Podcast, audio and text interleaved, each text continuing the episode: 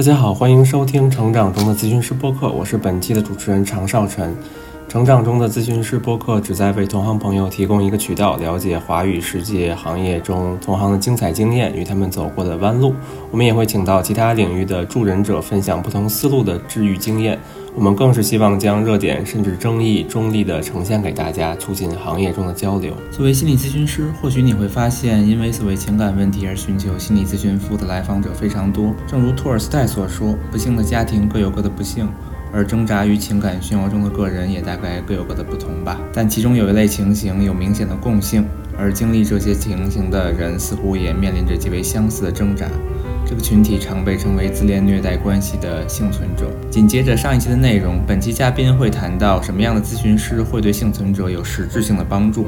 幸存者康复过程当中内心的障碍与康复的方向，以及自助群体的发展和与专业咨询师合作的可能性。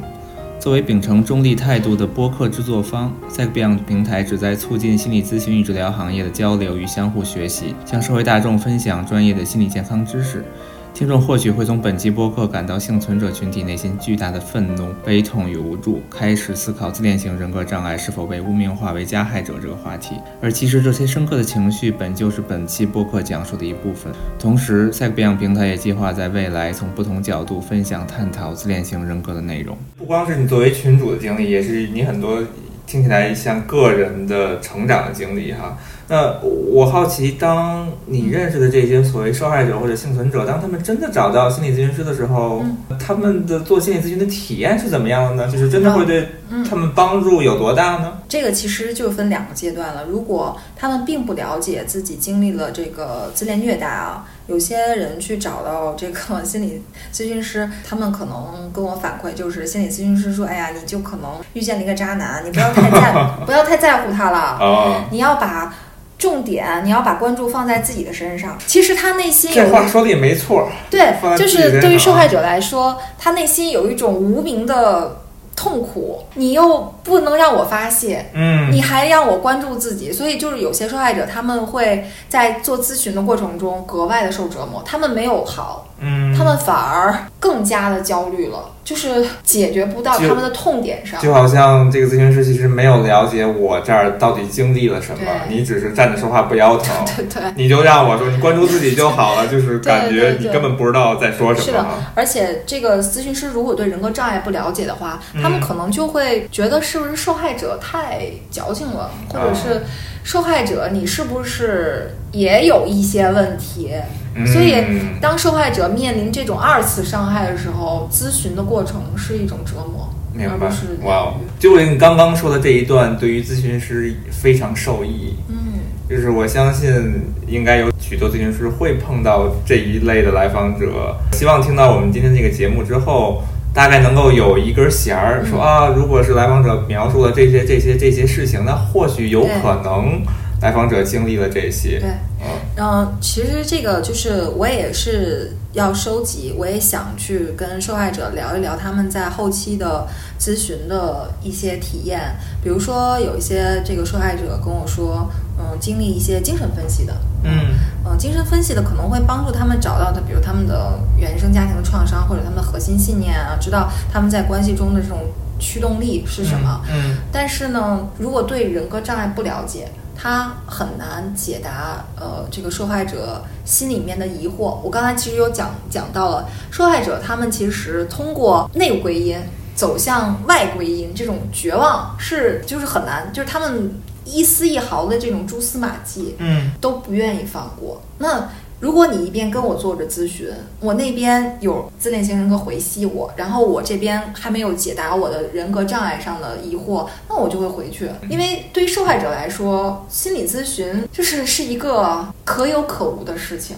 就是你让我稍微好一点了，我心中有能量了，然后这边拉我，我就回去了，因为我没有解答我的关键问题。那个关键问题是什么？关键问题就是这个人是个精神疾患。你跟他在一起，你永远不能改变他，你跟他没有未来。嗯，如果这个，比如说他不能意识到这点，他在这边跟咨询师做心理治疗，那他可能觉得哦，是不是我前一阵儿情绪不太好，我也有问题？那我在这边，比如说我情绪好了，嗯然后那边拉我，我又回去了。还有就是，比如说嗯他们有做过一些，比如说 CBT 啊、DBT 啊，但是对于这两个流派，受害者他们没有跟我太多的描述，嗯他们会更加倾向于哪一种这个咨询师呢？就是对人格障碍了解的，嗯嗯，就是他们会认为，如果你懂，就是他们跟咨询师距离更近，因为其实对于受害者来说，他们经历了这段关系，他们最需要的就是我懂你，嗯我懂你。对于一个不懂人格障碍的咨询师来说，太难了。是啊，他们非常难的去体会什么是自恋虐待，所以受害者他们一旦发现咨询师有一些方向，或者是就出现你不懂我嗯的时候，他们会格外的受到伤害，嗯因为这个时候一个拥抱对于他们来说都是。很有力量的，但是他们来寻求帮助的时候，因为这个不懂人格障碍，所以他们就会觉得很无助，OK，嗯，我也觉得有一些受害者反馈出来，比如说懂人格障碍的这个咨询师，会让他们觉得哦，这个人懂我。他懂我就懂我的受这个创伤的这些一切，那我可能会更信任他，我愿意把我自己的那些难以启齿的东西去跟他交流。嗯那如果我就觉得你用什么精神分析啊、积极心理学这种跟我交流，我就觉得压根儿说的就跑偏了，那我我就不愿意说了。Yeah, yeah。说到这儿，让我想起来，在油管上，英其实，在英语世界有一专门仅仅就这个自恋虐待关系的博主，然后好像这些博主自己本身就经历过这样的关系，然后同时自己又是心理咨询师或者心理学家，对，所以好像有自身的经历，对这个东西有一种使命感，同时也有专业的知识，好像就能在公众平台上讲出许多许多东西。是就是呃，这个其实对于受害者来说是救命的，嗯因为一个是帮他们梳理思路。帮他们认清这段关系到底他经历了什么，还有就是他能有一个预判，这个受害者吧，嗯他就会问我这个自恋型人格障碍会不会来找我后期，因为他们很恐惧，他自己内心在跟这个自恋型人格交往过程中，他对这个人是有恐惧的，没有，他很害怕他来骚扰你说你不懂人格障碍，我问你，你能判断吗？你也不能判断，所以他就只能通过那些经历者他们的一些经历来帮他做预判。那这种预判其实是对他来说是一种很强的心理防线。没有，没有。这个很需要。还有一个，在做咨询的过程中，因为受害者认为咨询师可能不了解他，嗯然后他可能会有一些防防御，然后特别是比如说异性啊，就是女性可能遇见男性的这种心理咨询师，比如在性关系上，嗯呃，遭受到性虐待上，可能难以启齿。但是其实我认为这个性的这个这个方面是对于受害者来说是非常大的一个点，是需要值得被探讨的。没有，没有。但是就是羞于表达，还有就是类似于这种，比如说出轨，那他可能会遭受到一些道德上的谴责，所以。这个其实也是嗯比较困难的 Yeah，这些好像的确都是咨询师碰到这一类来访者之前，自己心里要有数的哈。对对啊是因为自恋虐待的这这一段关系，其实对于咨询师来说是挺陌生的，嗯他们可能不能知道受害者他们经历的这种地域上的折磨，他可能会有一定的职业这种习惯带的一种的啊，比如说。这类受害者对于咨询师的语气语调都格外的敏感，是因为他们经历了这种是非常害怕遭受到二次的伤害的，嗯他们的应激反应非常强，就是我对你一点点的质疑，我对你一点点的怀疑，我都会觉得你你没有看到我的伤伤口。受害者或者幸存者认识的，后来他们比如说成功走出来的人，这个过程大概是怎么样呢？无论是通过心理咨询，或者通过一个社群的大家的相互支持，就是这个过程大概是个什么样？这段路是非常漫长的，是因为在后期，比如说抛弃啊，呃，这种贬低的过程中，嗯、自恋型人格会剥夺受害者身上的一些优点，让他们质疑自己曾经的一些优点，还有就是有一些经济上的损失，比如说，嗯，跟自恋型人格打算去结婚，然后自恋型人格在结婚完了以后，啊，又碰到了一个比他更好的新欢，嗯然后就后来去有些财产啊，就问题啊，然后让这些受害者在经济上受损。嗯嗯，这个其实是我认为是受害者有的时候他会想一个问题，就是我遭受了这么大的一个不公平的待遇，嗯，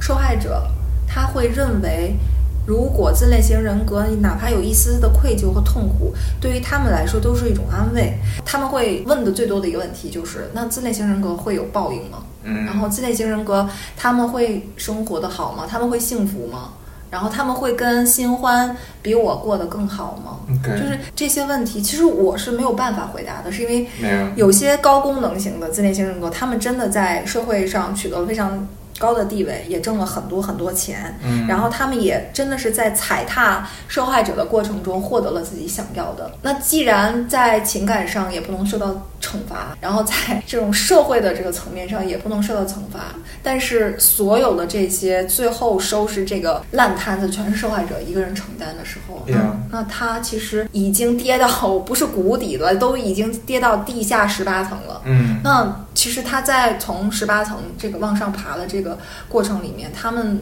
是要需要转化的。就是我会认为，当遭受苦难的时候，他如果不会转化的时候，他是很难咽下这口 这口气的。这个嗯其实对于他们来说很难，我觉得对于正常普通人来说都是非常非常难以是啊，接受的。那怎么办呢？就是比如说，我会通过一些这个，比如说阿德勒的这个心理学，会帮助他们去找到人生的意义和价值感。我就是其实也有些受害者说，我说。我说你们可以去逐渐的做一些你自己力所能及的事，比如说你去帮助别人，嗯。呃，你如果经历了这些，因为我也是在思考和观察，为什么在油管上那么多受害者他站出来去表达呢？就是因为他们在这中中间找到了意义，嗯他们其实通过帮助别人找到了自己的价值，就能帮助他们从跌入谷底的深渊里面慢慢的爬出来。因为谷底的就是他们非常没有价值感的这种状态。嗯所以我们又通过帮助别人能找到意义，或者是从苦难里面去转化出意义来说，其实对于这个自恋型人格的受害者是有帮助的。嗯。我其实也让他们读那个有一本美国的心理学家写的那个《活出生命的意义》，，Franco 啊，对 Franklin，嗯哼。嗯，对他写的，就是我们要从苦难中，就是这有点苦中作乐，但是真的是非常的难。嗯嗯，就是那怎么从苦难中找到意义呢？就是如果假如说我们没经历过自恋型人格障碍，我可能不知道我是谁，然后我不知道我的原生家庭给我造成了什么影响，或者是我从来都没有想过我能有什么价值，嗯因为我之前比如说我是个依赖型的人格，我就觉得我就想依赖于这个自恋型人格给我的东西。那现在我不能依赖了，我就要想我自己能做什么，我还能做什么。嗯，那当我我们进入到自我探索的这个领域里面，我们进进入到这一个寻找自我价值的里面的时候，就是在从苦难中去转化它的意义。呀嗯，在工作的时候，我也会发现，比如说成功戒毒或者成功戒酒的人，从这里面走出来之后，就很愿意去帮助还在正在毒瘾或者酒瘾里面想去出来的人，他们会很想为这个群体做，其实这个做一些事情是。的，这个是我我认为是一样的，因为在阿德勒心理学里面，就是说我们会通过帮助别人来找到自己的这个意义。我就是因为观察油管上有很多受害者，他们做这事儿。那其实现在我们也有越来越多的人去嗯站出来去描述这些事情，因为我一个人去写这些量，对于那些需要一一天读四五个小时的这种资讯的人是不够的。啊就是他们会会找，还有一个就是说，嗯，有一些受害者他们是经历了不不只是一个这个自恋型人格，哦，嗯，所以在自我探索的时候，他们会学哦，我我身上是有强迫性重复的这种这种的，嗯嗯，他们就会从原生家庭的这种角度来探寻后面的一些创伤。我觉得其实这个意义就在于我比原来更懂我自己了。嗯，我当我看到我自己的创伤和产生的原因的时候，我就能接纳和原谅自己。其实这个对于我们每个人来说都是非常重要的，因为我觉得自我接纳和自我关怀，他为什么要自我接纳？他为什么要自我关怀？很多人不能理解。嗯但是受害者经历了这些事情以后，他找到了我的创伤的原因，嗯可能是因为我从小的我妈妈对我的这种权威型的，或者是我遭受过的情感忽视和虐待。嗯啊、那么我即将做的事情就是我要好好爱自己，并且切断我们家的代际遗传。嗯这个其实也是一种意义，对吧？Yeah，我到这儿想稍微 Let's take a break。到这儿我是想喘口气的原因呢，是我觉得我相信在听这个播客，可能不仅仅有咨询师，可能在未来听这个播客的人里面也有所谓受害者或者幸存者。刚刚听到你说，其实背后可能是啊我的原生家庭的创伤啊，嗯或者说啊原来其实啊其实我在一开始被这样的人吸引，或者说在一开始觉得不太对的时候没有出来，好像其实是在重复曾经的创伤。其实我觉得不光是这类人，就是仅仅只是我，或者说我自己，或者说任何人，当意识到这一点的时候，it's such a painful experience，就是是如此的一个哀悼的过程，就这会是一个巨大的心理上的、精神上的、心情上的一个冲击，值得去消化很久很久的。对，就是别看刚刚我们只是说，啊就可能只是大概一说说，可能是跟原生家庭强迫性重复有关系，但是实际上，我觉得就是可能对于听众来说，尤其是对于经历过这些经验的人来说，这是一点一点去吸收这些信息，一点一点消化，一点一点反刍。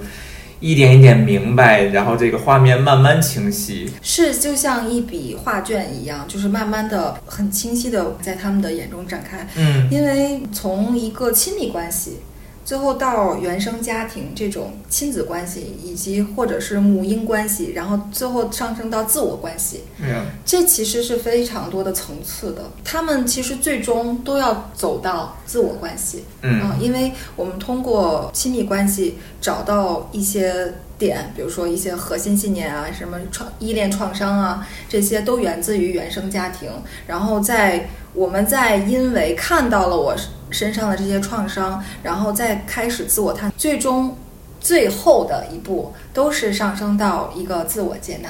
然后自我原谅的这么一个过程。再往后就是开始寻找他们的天赋，因为有一些受害者，我陪他们，比如说走了大半年，然后会发现，哎，突然在某一个时刻，他们发现自己擅长的东西了。嗯。然后就会从之前巨大的这个，就是你刚才说的那种工程里面，这个真的是人生的一个工程里面，嗯呃，跳出来，然后去开始新的人生。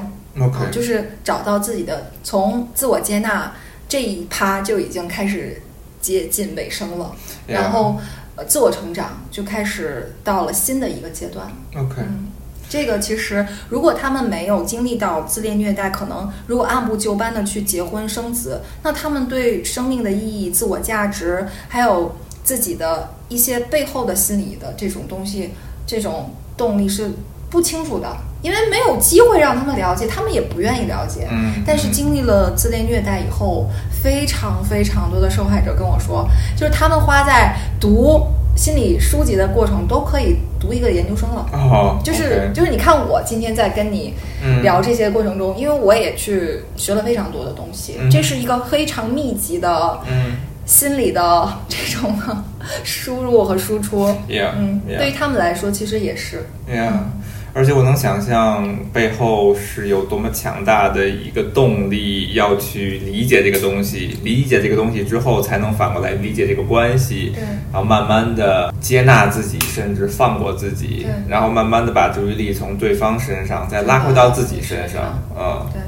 然后他们会再重新去寻找自己的价值，所以这种 我觉得真的，我们虽然今天有在谈这种自恋虐待，其实真的自恋虐待的这个自恋型人格是一面镜子，这个镜子其实有照到受害者他身上非常非常多的点。嗯，如果没有这面镜子，其实受害者他们在他们自己的人生过程中，有有可能这类虐待只是在他漫长的人生一个非常小的一个阶段，可能就一两年甚至一年都不到，但是给会给他们今后的人生产生非常巨大的影响。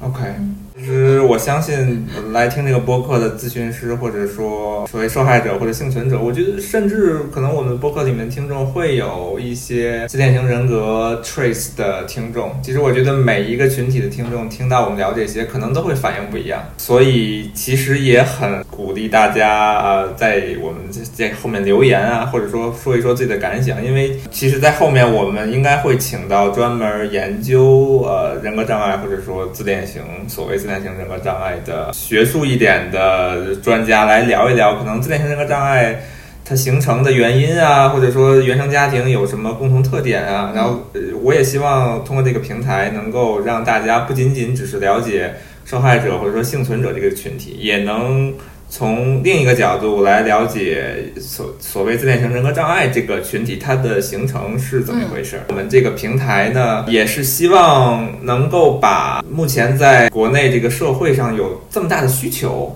把这个需求来分享给听众里面的咨询师。我相信，可能我们听众里面咨询师有许多人，可能就比较擅长来，或者说比较了解人格障碍，或者说所谓自恋型人格障碍，以及在这一系列的关系当中，所谓受害者或者幸存者就可以为他们提供什么帮助，尤其是以心理咨询师的角色。那你希望通过这个播客，能为你以及你的社群以及你社群里面的成员，希望能够做些什么呢？谈到社群啊，因为社群这个产物呢，也是我在去年的时候跟一个这个，因为我在读一个商学院啊、他们其实有在做这种社群的建立啊、运营这方面东西。那恰巧我用到了这个社群，在帮助这个受害者的群体进行疗愈。呃，其实我相信很多的受害者他们都有自己的群，在经历了自恋虐待以后，受害者急需要找到自己的这种归属感，还有这个认同感。嗯，这个对于他们来说非常的重要。但是我也是在运营这个社群的时候，发现其实有一部分人是需要微信群的。那微信群嗯对于那些刚走出来的人非常的重要，是因为他们还需要去倾诉啊、去吐槽。嗯，这个对他们来说，嗯，非常及时的这种情感的回应。嗯但是时间长了以后，其实这个会会拖累受害者的一个疗愈的进程啊、他们有可能会因为哎呀，你看大家都这样，然后我不是那我不是那样的啊，我不是可能我不是真的是最惨的，或者是每次一吐槽的时候，就大家都哎呀，这个就是都互相看见啊，就是其实对于他们来说，在受损，就是他们其实自我价值受损的时候，会有一点的一个恢复，就是我被看见，我找到同样的人，然后我可能会有一定的价值感。但是有一些这个负面的，就是因为负面的信息太大了，对于受害者来说，嗯，也是一种捆绑吧。嗯就是你要走出来，你不能每天都去关注，每天都去吐槽。明所以我就一直在想，我们怎么能去一方面用群体帮助到受害者，一方面又能去帮助他有一个阶段。所以我用的是就是一个 A P P 的软件，然后用自己设立了一些这种呃模块，比如说呃自己的说出你的故事，然后疗愈日记、今日感悟，嗯。嗯，断联打卡、好书推荐、答疑解惑这些模块儿，嗯。然后来让受害者去有意识的觉察自己现在在哪一个阶段，然后也要看到其他的这在这个群体里面其他的人的一个恢复的一个进程。所以我是比较喜欢，就是用这种哎这个 A P P 的这个啊、来做这个社群的一个管理的。那其实我其实还需要得到的创伤治疗方面，但是有一些人，呃，就刚才我们有讲到，比如说边缘型人格啊，或者是 PTSD 非常严重的这类人，其实他们光靠这种可能不能解决问题。嗯所以我其实比较想需要一些，比如说对于这种情感虐待啊、精神虐待嗯领域。了解的啊，怎么治疗创伤的这种的咨询师合作，OK 然后比如说在我的社群里面去给受害者来上一些课，嗯然后还或者刚才我们有提到的，把一些学术化的这种的流派，比如说什么是 DBT 啊、CBT 啊，呃，能结合自恋虐待来讲。啊，嗯这是一个很好的主意。对对，嗯因为大家为什么不能找到很好的这个针对自己适合自己的咨询师？因为大家对这个没概念，嗯除非他们看到这个咨询师的备注里面写到人格障碍。嗯啊，他可能觉得哦，这就是找他。但是如果你写 DBT 和 CBT，我不知道你能不能帮助到我。嗯嗯，所以我觉得可以。然后我还希望，比如说，就是如果自己翻译过一些书籍啊，然后针对这种恋爱成瘾呐、这种的人，嗯。能去用共读。就是读书营的形式嗯。来做一些客座这种嘉宾的分享，嗯。所以我去举行这种读书营，我是需要两个方面，一个是比如说，就比如说主持人这种能翻译一些书籍啊，能帮助到呃他们意识到自己的一些瘾，嗯哼然后还有就是通过读书来提高他们自己的对世界的认知，这样的话，他们能从心理层面和认知层面能戒断，然后让他们能自我成长。嗯，明白。总结一下的话，你希望能够寻找到了解所谓人格障碍以及这种虐待关系的嗯咨询师，同时，如果这样的咨询师他又明白某几种疗法，可以把这个疗法应用到这个关系里面的受害者嗯或者幸存者这个群体上。对我觉得这是一个很好的一个交叉地点是的。同时，如果能够有一些相关书籍题目的分享或者读书会，对对。也很好。嗯 OK，我之前确实有参加过这种，为什么我讲，其实光读书是没有用的。嗯很多知识上的知道，比如说我我知道我是有这种暗恋成瘾，那我怎么办呢？比如说我就是低自尊，我怎么能自信呢？你告诉我怎么自信？那他不通过这种实践上的做事情，或者是在线下工作坊人与人真实的面对面、嗯去，比如说去拥抱啊，去袒露啊，去疗愈，嗯它很难。就是我读了一百本书，我可能我也不自信。明白。其实据我所知，现在像国内的专门做这个就是如此专的工作坊的，可能咨询师并不多。然后同时，其实我知道，像海外或者说美国有专门就是做那个 anonymous group，就是做这个匿名自助群体，有一个叫 CODA，叫 Codependency Anonymous，就是做这种可能叫共依赖关系的自助群体。我觉得可能或许你做的事情跟 CODA 这样的群体有一点是这个的雏形，但是像 CODA 啊或者说 AA 啊，它自己本身自带一些宗教的色彩，它有 higher power 有一个更高的力量啊，然后就是可能需要一些宗教的那种信仰信仰或者说模式，当然也值得讨论哈。我不知道这个 AA 这个模式在国内会发展成什么样。从心理咨询师的一个角度来说，你在做一个很先锋的东西，嗯就是说自己作为一个经历者，然后同时走出来之后，生发出一种使命感，然后觉得可以去分享以及帮助更多的人。好像目前是在探索一个比较好的模式，然后同时和心理健康工作者以及心理咨询师在未来能够有一个合作。对，然后能够更好的来服务这个群体的成员。或许未来听众里面有咨询师可以找到你，然后可以，尤其你在北京，然后希望北京能够有更多的资源和你这边能够连接起来，或者说能够帮助这个群体里面的成员。然后同时，我好奇你在知乎上的名字，你介意分享一下吗？我在知乎上的那个叫阿喵喵，然后我可以分享我的这个微信吧。好，其实我觉得你对于这个话题的了解，我觉得远远胜于许多咨询师哈。所以，如果推荐一些书的话，或者推荐一些可能 YouTube 频道的话，可以推荐一些吗？可以啊，就是对于我们受害者来说，YouTube 上有一个这个神级的人物叫 Dr. Ramani，他是一个非常非常专业的去研究自恋型人格的，然后他以这个就是更贴近于受害者的视角。去来看自恋虐待的关系，会给受害者非常大的心理上的安慰。嗯但是他对于自恋型人格的一些理解也非常的准确到位，因为他解答了大家心中的很多的疑惑，就是很多的名词。在他的描述下都变得生动了，然后能让受害者找到现实中的对应啊，比如说垂直分裂。如果一个学术派的心理咨询师，那你讲垂直分裂，我会知道啊，因为这个，嗯，他不想跟自己的这个链接，他隔离，他压抑。但是你在现实生活中，就怎么就是，我就说，就是自恋型人格就会断片儿啊，他就会否认自己啊，然后他就会否认自己之前说的东西啊，他就会撒谎啊，嗯这些都是垂直分裂，嗯都是碎片化。嗯，OK，所以就是可以看他的一些东西。好，那我们也聊了很久很久了，那我们今天的播客就先聊到这里，也非常感谢能够花时间分享他的个人经历以及个人做社群的经历。至少对于我作为咨询师来说，今天学到了很多，因为我知道今天这个话题既沉重，同时也很敏感。如果有任何反馈呀或者留言呀，也欢迎在我们公号下面留言。那我们今天播播就先到这里，然后感谢大家的收听，大家再见，谢谢谢谢主持人，谢谢大家。